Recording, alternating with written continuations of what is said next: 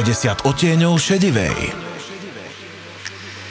Príjemný dobrý večer, opäť je tu čas na pravidelný podcast 50 odtieňov šedivej a oproti mne je už opäť pani doktorka, psychiatrička, sexuologička Danka Šedivá. Pekný dobrý večer. Dobrý večer. Opäť sa budeme baviť o téme, ktorú sme už tak akože okrajovo načali v rôznych iných podcastoch a ide o to, že sex je svojím spôsobom tabu, ešte stále, ale už nie tak veľmi ako kedysi. Že aj keď zoberieme len možno pár desaťročí dozadu, tak sme sa niekde v rámci liberalizácie posunuli a teraz je otázka, že či je to dobré, alebo je to zlé, že ten sex už nie je také tabu, ako býval. No to je otázka. No veď to. V niečom je to dobré, v niečom sa ukazuje, že to nie je dobré a dokonca je to škodlivé pre niektoré skupiny ľudí.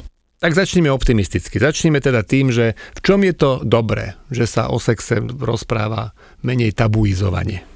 Dobré je to v tom, že ľudia sa nehambia za svoju sexualitu a majú lepšie informácie a o sexualite, o prežívaní a e, nemajú pocity viny zo sexu, tak ako bolo napríklad v minulosti. Hej, ale tý, s tými informáciami myslím si, že to je, to je dobrá téma, že tam ako opatrne treba, lebo tých informácií síce o sexe je teraz veľa, Áno. len asi je dôležité vedieť to nejak selektovať, lebo asi nie všetko, čo nájdeme na webe, je správne.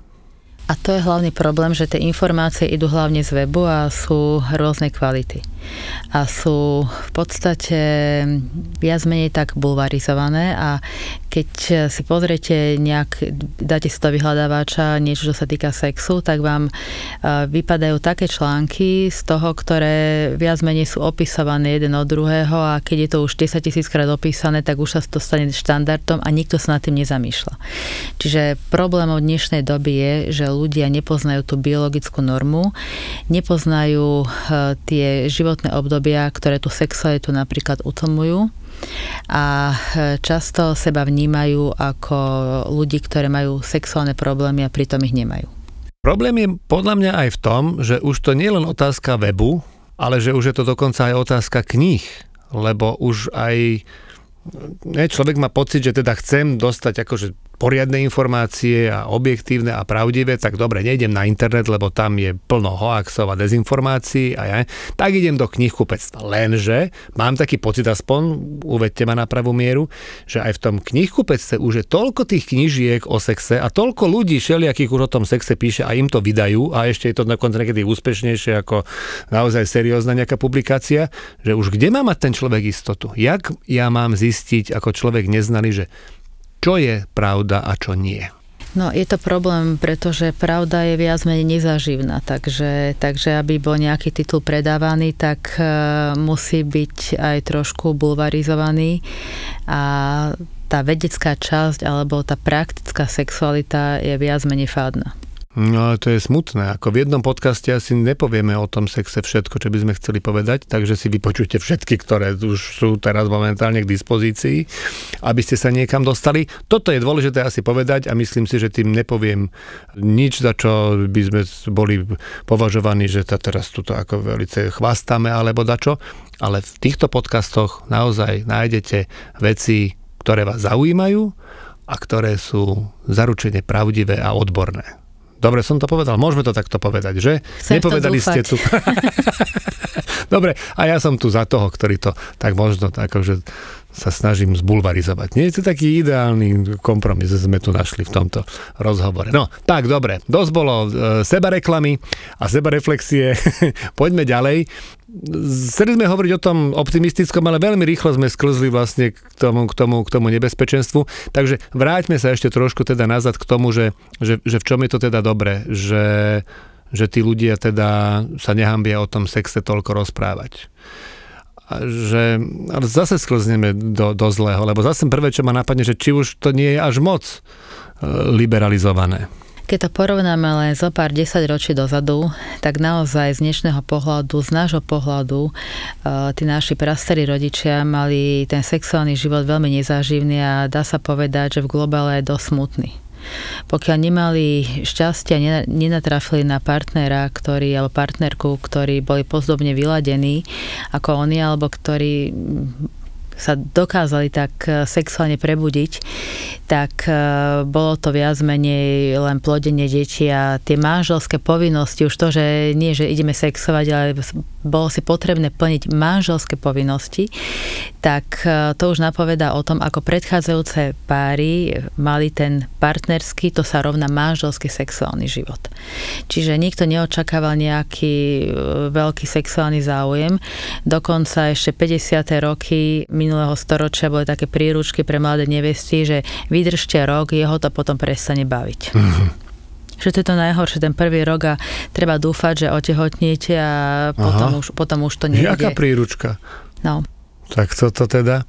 Čiže mm, keď si zoberieme, že ešte možno 200 rokov dozadu bol orgazmus, prežívanie orgazmu u ženy hriech aj počas manželského sexu či tie dievčatá sa z toho mali vyspovedať. Či, tak to, to len svedčí o tom, aká, aká nielen tabuizovaná bola tá sexualita, ale aká bola tá reštrikcia a vlastne tá tendencia nedopriať tým ľuďom to vyvrcholenie a bolo to považované ako niečo neslušné a bol to priamo hriech.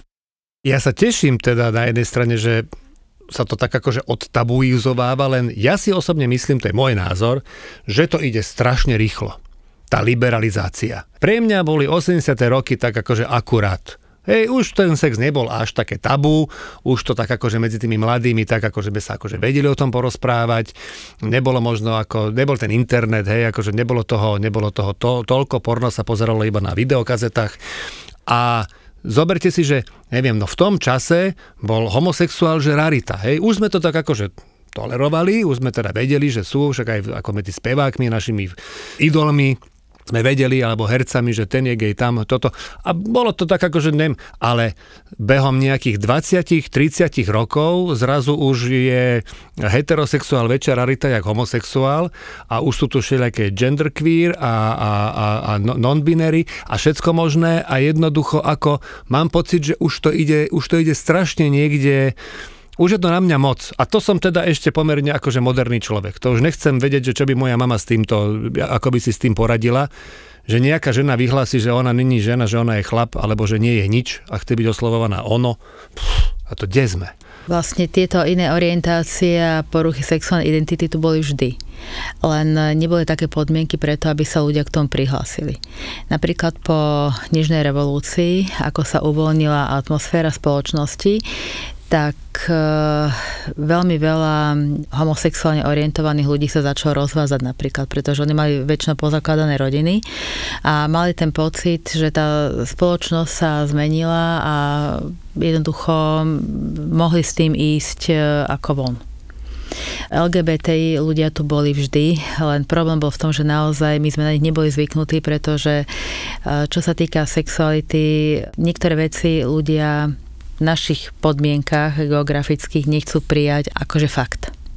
Teraz sa to vlastne všetko sa to sype, do popredia sa to dáva, niekedy nie veľmi šťastným e, spôsobom, čo aj samotní ľudia, ktorí patria k tejto komunite, vnímajú naozaj negatívne, pretože niektoré veci sa veľmi bulvarizujú a oni pritom žijú svoje životy a chcú, oni vôbec nie sú ani promiskuitní, ani, ani nejakým spôsobom nápadní, pokiaľ, pokiaľ naozaj okolie časokrát ani netuší, keď je napríklad nejaká vydarená premena transgenderového človeka, tak e, okolie ani netušia, v podstate nemá prečo mať nejaké, nejaké pripomienky k tomu.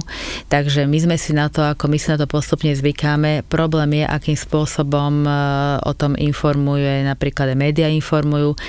Najhoršie podľa mňa je to, akým spôsobom sa o tom vyjadrujú politici pretože je to nedôstojné, dehumanizujúce a vyvoláva to neskutočné vášne u určitej skupine ľudí, ktorí zase majú ďalšieho nepriateľa, ako predtým boli Židia, predtým boli neviem čo, tak teraz majú vlastne túto komunitu a do ktorej kopu a snažia sa ich nejakým spôsobom znevažovať. Ja samozrejme ako nechcem pôsobiť homofobne, lebo tak ako ja akceptujem, že t- títo ľudia medzi nami sú, aj akceptujem ich práva, aj mám veľa kamarátov z tejto komunity a tak ďalej. Len si myslím, že sa z toho, práve tým, že to išlo tak strašne rýchlo, že sa z toho stalo niečo, čo mnohí zneužívajú na to, aby sa spopulárnili. Hej, že jednoducho, ako proste, keď už, hlavne v tom showbiznise to tak vnímam, že veľakrát si myslím, že nejaká speváčka, spevák, ako keby tak nevie preraziť a že to tomu tak ako pomôže, že on teraz zrazu vyhlási o sebe nejakú vec v rámci zmeny pohľavia, alebo povie, že chce byť oslovaný tak a hen tak a onak a že že sa im, mám pocit, že im to dáva ako keby takú väčšiu šancu preraziť, lebo zrazu všetci budú mať pocit, že wow, toto je človek, ktorý musí bojovať za svoje práva, tak áno, budeme počúvať jeho pesničky. Neviem, povedzte mi vy váš názor na to, že či to aj vy takto vnímate, alebo že či máte pocit, že, že to niektorí jedinci ako keby zneužívajú. Že podľa mňa v showbiznise je veľa ľudí, ktorí to robia a vyhlasujú o sebe len preto, aby sa stali zaujímaví. Nie preto, že to naozaj tak cítia. A to mi vadí. Áno, je to, je to možné, no v konečnom dôsledku to nikomu nepomôže, lebo tá orientácia v podstate nie je taká nejaká dlhotrvajúca téma, ľudia si zvyknú takže už potom tam ide o to, kto je aký umelec a kto čo vie, ale môže, môže to byť aj spôsob, akým e, zaujať, samozrejme. A ešte, teda keď sme sa o tejto téme bavili, tak uh, vy ste spomínali, že vlastne je zlá kombinácia v tom, že sa to odtabuizováva a popri tom je slabá sexuálna výchova. Áno. Že prečo asi viem, len to povedzme nahlas. Prečo táto kombinácia týchto dvoch faktorov je nebezpečná? No je to veľmi nebezpečné v tom, my to vidíme už dennodenne, že, že jednoducho ľudia sa učia z bulvárnych plátkov, učia sa z pornografie, nepoznajú tú biologickú normu a potom sa častokrát trápia, keď na to nie je dôvod. Čiže ide o to, že ľudia, ktorí majú nejaké názory, ktoré preberú napríklad z bulváru alebo, alebo zo sociálnych sietí, to už vie viac menej jedno, tak narážajú potom na, tie, na svoje biologické možnosti, na to, akým spôsobom oni dokážu sexuálne fungovať. Iné ako funguje v 20 rokoch, iné ako v 30 rokoch, potom, potom zase prídu to nejaké partnerské problémy a ľudia sú rozčarovaní z toho a nevedia jednoducho sa z toho vymotať. A navštevujú sexuál, sexuologické ambulancie a tí, ktorí sú osvietenejšie a tí, ktorí sa odhodlajú, sa prídu poradiť a e, v podstate zistia, že sú úplne v poriadku, len teda ten model, ktorým je podsúvaný, tak ten je problematický ale tak ako ste povedali, ľudia si ani nemajú z čoho vybrať, pretože nejaké garantované texty neexistujú. Keby bola nejaká garantovaná literatúra, um, že to je napríklad sexuálna výchova pre základné, pre stredné školy a tak ďalej, sexuálna výchova pre pedagógov, ktorí to majú vyučovať. Kto by to mal garantovať? Kto by mal byť ten garant toho, že toto je naozaj... Štát. Neviem, akože keď sa pozriem na iné projekty, ktoré tu fungujú a nefungujú, takže Áno, veď preto sme tam, kde sme. Či, no viete, ale akože momentálne, nechcem byť na nikoho zlý, ale momentálne aj keby mi tento štát garantoval nejakú publikáciu, tak by som si nebol veľmi istý, že či to je naozaj Možno keby som bol v Dánsku, tak hej, ale ako... Áno, ako tie dánske publikácie videla som niektoré, takže tiež sú, niektoré sú zaujímavé, ale, ale to je to, že my tu máme nedôveru v autority a nedôveru mm-hmm. štát, štát ako, ako taký. Je to taký začarovaný kruh, z ktorého sa bude ťažko vymotávať. Áno. A ako by to malo podľa vášho názoru tak ideálne vyzerať v pomere sexuálna výchova a tabu. Lebo ja si myslím, že sex by tak trošku tabu mal byť, lebo to je na ňom takéto pekné, že keď ten sex nebude vôbec tabu, stratí čaro. Či nie? Musíme rozlišovať, čo je spoločenské tabu a čo je vlastne tabu pre jednotlivca. O sexe by sa podľa mňa nemalo hovoriť otvorene e, pri pive, alebo by sa nemalo hovoriť e, pred ľuďmi, ktorí, ktorí nepatria do, do toho páru. Akože môžeme sa rozprávať so svojím sexuálnym partnerom, intimným partnerom, ale niektoré veci ľudia cítia, že sú cez čiaru a väčšina ľudí to máme dané, to je vrodené. My sa necítime dobre, keď niekto sa pred nami rozpráva o sexe ako takom, ako sme to robili, čo sme robili a e, ako si sa cítila, čo si mal nemala na seba, alebo nemala. Čiže to sú také veci, ktoré väčšina ľudí cítia, že má to v súkromí. Trošku nám to v podstate tak pokrivuje pornografia, že, ale to je v podstate fikcia je to niečo také, ktoré môže mnohým pomôcť spálni, ale samozrejme, že nemôžeme to považovať za normu a väčšina ľudí vie, keď sa pozera na pornografiu, že toto by do svojej párovej intimity nikdy mm. nedali a, a zase niektoré psychopatické osobnosti e, trvajú na tom, že oni by to chceli, to je už zase už na tom, že, že ako si ten, ktorý, ten ich partner a partnerka väčšinou, teda kam si dá hranice. Čiže na jednej strane máme uh, úplnú cenzúru, čo sa týka týka sexuálnej výchovy mladých ľudí. To nie sú žiadne komplikované veci, to by stačilo zo pár strán textu, jedna učebnica a primerane tým deťom a mladým ľuďom povedať, že toto je, takto, takto vyzerá sexualita, toto je fikcia, dávajte si na toto, na toto pozor. Úplne normálne poučenie, ktoré v súčasnosti chýba.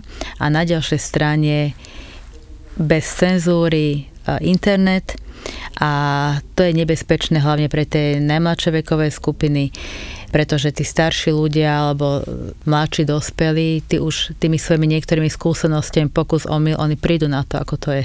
Ale veľmi e, nám to deformuje tie najmladšie vekové skupiny e, na základnej škole. Tí deti sú deformované a nevedia, čo majú očakávať od sexu napodobňujú, sociálne učenie vlastne bez problémov funguje, čiže napodobňujú to, čo vidia v pornografii mm. a potom to v tých spálniach aj tak vyzerá. Že ideálne by bolo, keby tu bola dôvera v autority, ktorá by vedela garantovať nejakú literatúru, veď to by nemusela byť, že jedna kniha, hej, len proste, že toto sú knižky, ktoré keď si prečítate, tak váš sexuálny vývoj to nejakým spôsobom neohrozí, práve naopak, čiže to je jedna vec, ktorá chýba. A druhá vec je, že keď sa to dá tak nejak popísať, že čo je podľa vás taká tá dobrá miera, že, že toho tabu, že, že kde sú tie hranice, že kde o tom sexe hovoriť, kde nehovoriť. Dá sa to tak nejak ako takú nejakú presnú čiaru urobiť? To každý musí cítiť, kde sú tie hranice. A pri správnej sexuálnej výchove to bude vedieť, že? Čiže tam je vlastne alfa omega toho celého. Deti budeme trošku navigovať, pretože teraz my sme svedkami toho, že tie mladšie vekové kategórie absolútne nemajú žiadne hranice. Preto dievčatá posielajú chlapcom fotky ako nahé, ako sme mm-hmm. už mhm. hovorili. Ako je to problém. Ja každý týždeň otváram niekoľko súborov, keď posudzujem napríklad detskú pornografiu ako znalec, tak nie je problém, keď policia vlastne urobí, vyťahne z počítača pornografické fotky a sú tam 10-12 ročné deti, ktoré posielajú krížom krážom, čiže vy otvoríte k jednému posudku 160 detí, ktoré tam niekomu poposielajú svoje mhm. pornografické fotky narastá to a až pri takýchto veciach si uvedomíte, keď niekomu v podstate zoberú mobil alebo zoberú počítač, čo tam on vlastne má uh-huh. a deti na základnej škole 13, 14, 15 ročné posielajú neznámym e, mužom alebo chlapcom svoje nahé fotky v takých polohách, že to pred 50 rokmi neboli ani by to žiaden pornografický časopis nebol ochotný zverejniť. Čiže toto máme, toto je vlastne popletené. Ďalšia vec je, ja som si všimla, som si pozerala e, počúvanosť našeho podcastu. Pozrela som si, že kamarátstvo s výhodami bolo najviac počúvané, to až hovoríme o dvoj-trojnásobku oproti mm-hmm. iným častiam. Čiže ľudí to zaujíma, pretože napríklad to, že dievčata pristúpili na kamarátstvo s výhodami, ja som tam presvedčená, že to je produkt špecifický tejto doby, pretože tie dievčatá neboli poučené mm-hmm. a nikto im nepovedal, nebláznite, vám to takto fungovať nebude. Chlapcom to funguje, vám to fungovať nebude. Čiže naozaj ľudia hľadajú odpovede, pretože dnešná norma je, kto nepraktizuje kamarátstvo s výhodami, je buď citlivka, alebo je zaostala, alebo veď ešte je neprebudená. Mm-hmm alebo všelijaké iné... Len nie je normálna. Len nie je normálna, sa to začína považovať za normu. Mm-hmm. A my vidíme, čo to s tými dievčatami robí. Aspoň teda dúfajme, že tie čo to si vypočuli dievčatá, že si to teda zobrali k srdcu a že teda aspoň keď jednu sme zachránili. Aj to bude dobre. Uh, ale vrácam sa naozaj k tomu, že že teda tá sexuálna výchova, keby to bola správne nastavená, tak by to vlastne riešilo veľa problémov, že vlastne veľmi prirodzeným spôsobom a podvedome by ten správne vychovaný mladý človek vedel, čo je tabu v rámci sexu a kde je nejaká hranica. Ako nejaké možno malé odchylky by tam samozrejme boli, ale, ale mm, že by sa aj tento problém vlastne, vlastne vyriešil. Dobre, tak keď teda e, sa štát nejak nechystá v tomto, čo robiť, alebo chystá? Neviete o tom, že by sa Pochybujem. niečo išlo zmeniť? Nie, pretože my sme sa snažili ako sexologická spoločnosť uh, tlačiť, aby, aby sexuálna výchova bola zaradená ako predmet do škôl. No nepodarilo sa to A to koho treba zbyť? Grulinga s Lengvarským alebo koho? Neviem koho aktuálne. no tak školstvo a zdravotníctvo asi by to mali riešiť. Či ešte niekto? Je to politická téma. Ja viem, ja politická... viem, ale tak ako patrí to pod nejaké ministerstvo pravdepodobne, alebo ministerstva Určite školstva. Tak asi pod obranu nie. No. Ministerstvo školstva.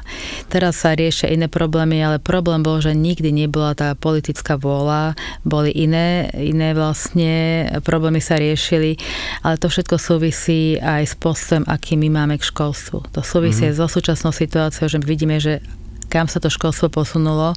Ľudia nie sú schopní kritického myslenia Doteraz e, neboli vydané učebnice pre všetky stupne škôl, takže je v tom neskutočný chaos, tak nejaká sexuálna výchova asi nie je zaujímavá.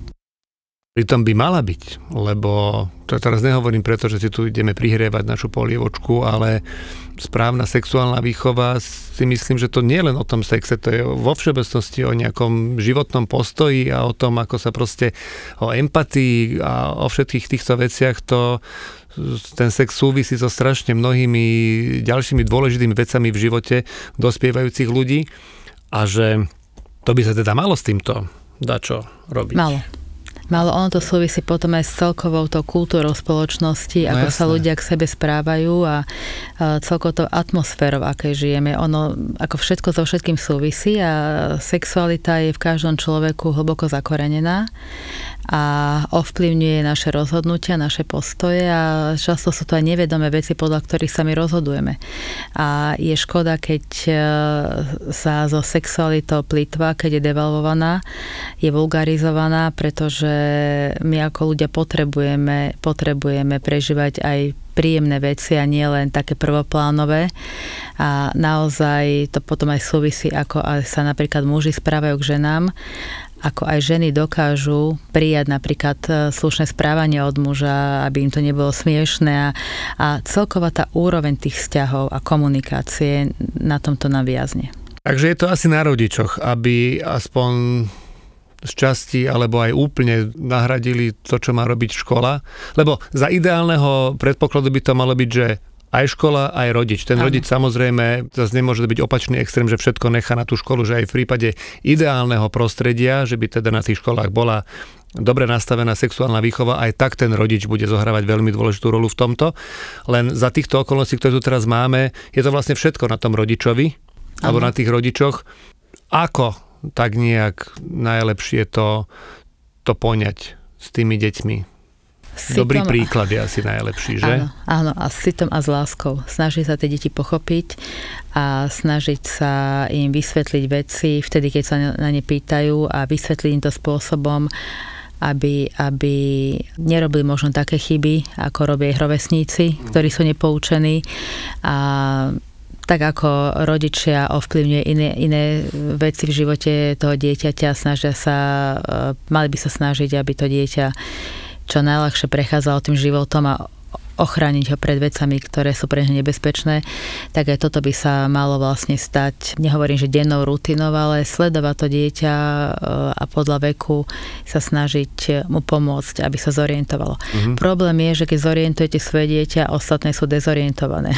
Takže ten príklad a tej skupiny... Musí byť tých rodičov viac, aby to, ktorí idú tým dobrým príkladom, aby potom to bolo aspoň, že 50-50. Lebo keď je naozaj tých dobre nastavených detí menej, tak je aj tým deťom ťažko to udržať. Hej, že jednoducho, keď v tom kolektíve všetci preferujú niečo iné a ja nechcem byť za debila, tak aj napriek tomu, že viem, že to teda ma doma učili inak, v istom veku začína byť partia dôležitejšia ako rodičia, tak teda radšej idem robiť to, čo robia všetky ovce okolo, napriek tomu, že viem, že, že je to inak, alebo aspoň tak som bol inak vychovaný. Áno, zaradiť sa do stada. No. Problém je, že veľmi veľa rodičov, ktorí majú deti v takom rizikovom veku, ani nepostrehli, ako veľmi sa ten svet zmenil, čo mm-hmm. sa mhm. tohoto týka mm-hmm. týchto informácií, pretože oni sú zapriahnutí v práci, majú toho dosť a oni sú častokrát eh, veľmi prekvapení, keď napríklad posudzujeme šírenie detskej pornografie, že ich syn takéto niečo pozerá a pošle niekomu inému. Mm-hmm. Chlapec povie, ale ja som nevedel, že to, že to by nemôžem urobiť. To sú tie forenzné veci, o ktorých sme sa mi rozprávali. Napríklad väčšina detí nevie, že zhotovanie takýchto fotografií je trestné a posielanie. E, nevedia, považujú to, smejú sa na tom, oni nevidia za tým konkrétnu osobu, ktorú napríklad niekto zneužíva. Čiže nám sa aj taký ten súcit, niečo také, že tá ľudskosť sa nám v tomto proste začína stierať. Ale stále tak nejak myslím, opravte ma, keď sa milím, že taký ten uh, príklad je vždycky viac ako, ako slovo keď sa začne niečo rozprávať, deti to berú tak, ako že idú ma tu poučovať, idú ma proste užiť. Pokým sa samé nepýta, tak asi treba nejak veľmi opatrne, ale pokiaľ sa muž k partnerke a samozrejme aj naopak, pokiaľ tí partnery budú prejavovať tak tu, že sa tak objímu a, a, a bude ten muž slušný k tej žene a tá žena bude slušná k tomu mužovi ako otec, matka, že v takomto prostredí, keď to dieťa bude vyrastať, tak asi bude mať skôr ako lepšie vyhliadky na to, aby to, tú sexualitu aj všetko, že toto je tiež ako keby sexuálna výchova, že sa to možno nezdá, lebo keď sa povie sexuálna výchova, tak väčšina rodičov si pod tým predstaví, že tu si sadnem so svojím dieťaťom v nejakej knižke a idem mu ukazovať, ako, kde, ako sú pohlavné orgány. A to nie. To je to samozrejme dôležité aj toto, aby to dieťa vedelo, ale hlavne je dôležité, aby tých rodičov vnímalo v nejakom takom dobrom svetle, v ideálnom nejakom nastavení, že sú tí rodičia, žijú v nejakej úcte. Takže čo, keď sa chceme pohádať, tak mimo detí keď už teda. Určite áno. Ono by to tak v ideálnom svete mohlo stačiť, ale zoberme si, že 50% detí žije iba s jedným rodičom, lebo sú rozvedení napríklad.